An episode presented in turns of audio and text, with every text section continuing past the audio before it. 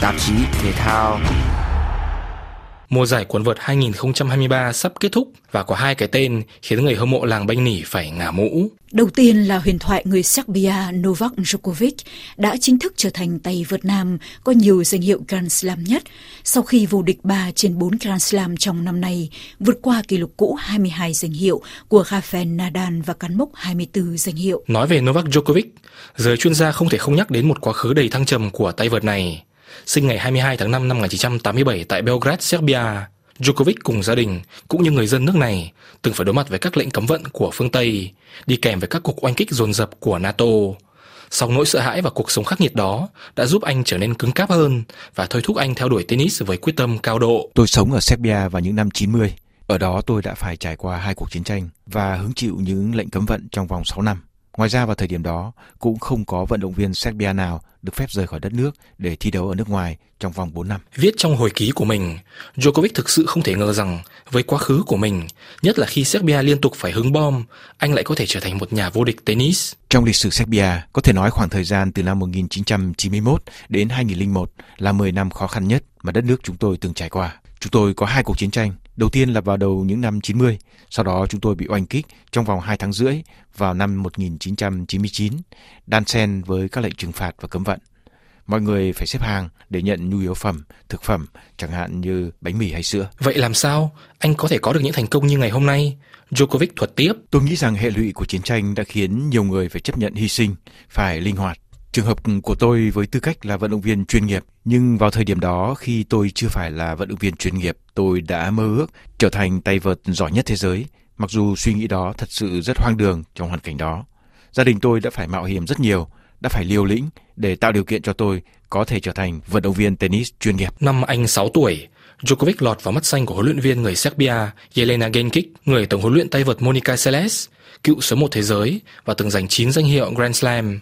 Ngay lúc đó, bà Genkic đã nói với bố mẹ Djokovic rằng anh là tài năng lớn nhất bà từng gặp kể từ Monica Seles. Có thể nói rằng chặng đường trở thành ngôi sao như ngày hôm nay không hề suôn sẻ đối với Djokovic. Vào năm 2007, lúc anh thực sự bắt đầu có khả năng đe dọa sự thống trị của hai người đàn anh và là hai ngôi sao của làng bánh nỉ Roger Federer và Rafael Nadal, người hâm mộ vừa bày tỏ sự thán phục nhưng cũng cảm thấy khó chịu khi thấy hai thần tượng không còn thực sự áp đảo như trước, theo nhận định của chuyên gia tennis người Bỉ Philip De xin trích. Đầu tiên, Djokovic là người đến sau, vào thời điểm Nadal và Federer giành giật những danh hiệu lớn nhất.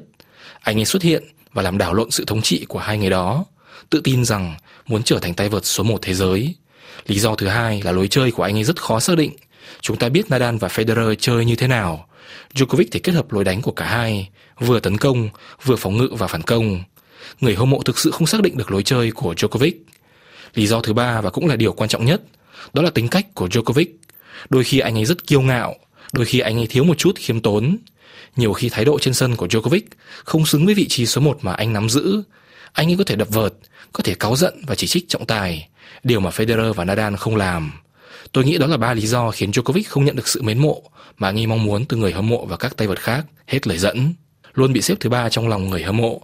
Djokovic dường như đã luôn tự nhủ sẽ bằng mọi giá phải vượt qua hai bậc đàn anh về mặt danh hiệu để chứng minh rằng mặc dù không được yêu mến nhất nhưng chính anh mới là tay vợt vĩ đại nhất lịch sử tennis như nhận định của Patrick Mouratoglou, người từng là huấn luyện viên của Serena Williams và Simona Halep, hai nữ tay vợt từng leo lên vị trí số 1 thế giới, xin trích.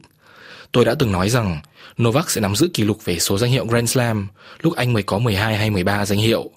Tôi nghĩ như vậy vì nhiều lý do. Thứ nhất là vào lúc đó, anh đã bỏ xa các tay vợt khác. Tôi cảm thấy anh đã vượt qua Roger và Rafa. Tất nhiên, Rafa vẫn luôn là người chiếm ưu thế trên sân đất nện, nhưng ở mọi mặt sân khác, Novak là người giỏi hơn. Tất nhiên là Novak cũng để thua nhiều trận trước hai đối thủ của mình, nhưng nhìn chung, anh vẫn là người thắng nhiều hơn và là người chơi ổn định hơn. Ngoài ra, Novak lúc đó còn trẻ, và tôi biết rằng cơ thể anh ấy rất sung sức, có sức bền lâu hơn Rafa, người thường xuyên dính chấn thương, người có một lối chơi cực kỳ khắc nghiệt đối với cơ thể. Lối chơi của Novak thì không hề khiến cơ thể bị đau đớn. Anh cũng có một chế độ dinh dưỡng tuyệt vời. Đối với tôi, Novak thực sự là một vận động viên tennis hoàn hảo. Tiếp theo, tôi muốn nhấn mạnh tinh thần của Djokovic, luôn muốn thể hiện là tay vợt có khả năng áp đảo đối thủ. Djokovic cũng muốn khiến mọi người phải ngạc nhiên. Việc Roger và Rafa có nhiều người hâm mộ hơn Djokovic, đồng thời việc anh hiểu rằng mình không được yêu mến như hai người kia, dường như đã khiến Djokovic bị mặc cảm tự ti. Và để khắc phục điều đó, anh phải vượt xa hai bậc đàn anh về mặt danh hiệu. Tôi nghĩ ba yếu tố nói trên đã và đang là chìa khóa cho sự thành công của Djokovic, hết lời dẫn. Chuyên gia Philip Dae có cùng quan điểm với ông Muratoglu xin trích. Djokovic có thể vượt qua Nadal và Federer về số danh hiệu, nhưng chắc chắn sẽ không bao giờ vượt qua họ để chiếm được cảm tình của người hâm mộ. Nhưng suy cho cùng, chúng ta có thể không thích tính cách Djokovic, nhưng chúng ta phải thừa nhận đó là một tay vợt tuyệt vời và không có điểm yếu. Mọi người phải dành thời gian để tận hưởng mọi trận đấu mà Djokovic chơi, bởi đơn giản anh là người giỏi nhất, khỏe nhất cả về tinh thần lẫn thể chất và mọi người phải nhìn nhận về sự vượt trội của Djokovic trong mọi lĩnh vực, hết lời dẫn.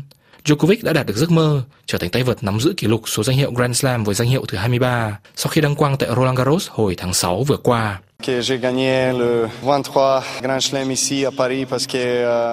Tôi rất vui vì vô địch giải Grand Slam thứ 23 tại Paris. Vì trong sự nghiệp của tôi, đây là giải Grand Slam mà tôi gặp nhiều khó khăn nhất. Tôi rất xúc động, rất vui và rất tự hào trong thời khắc đặc biệt này. Cảm ơn tất cả mọi người đã đến cổ vũ cho tôi từ đầu giải đến giờ.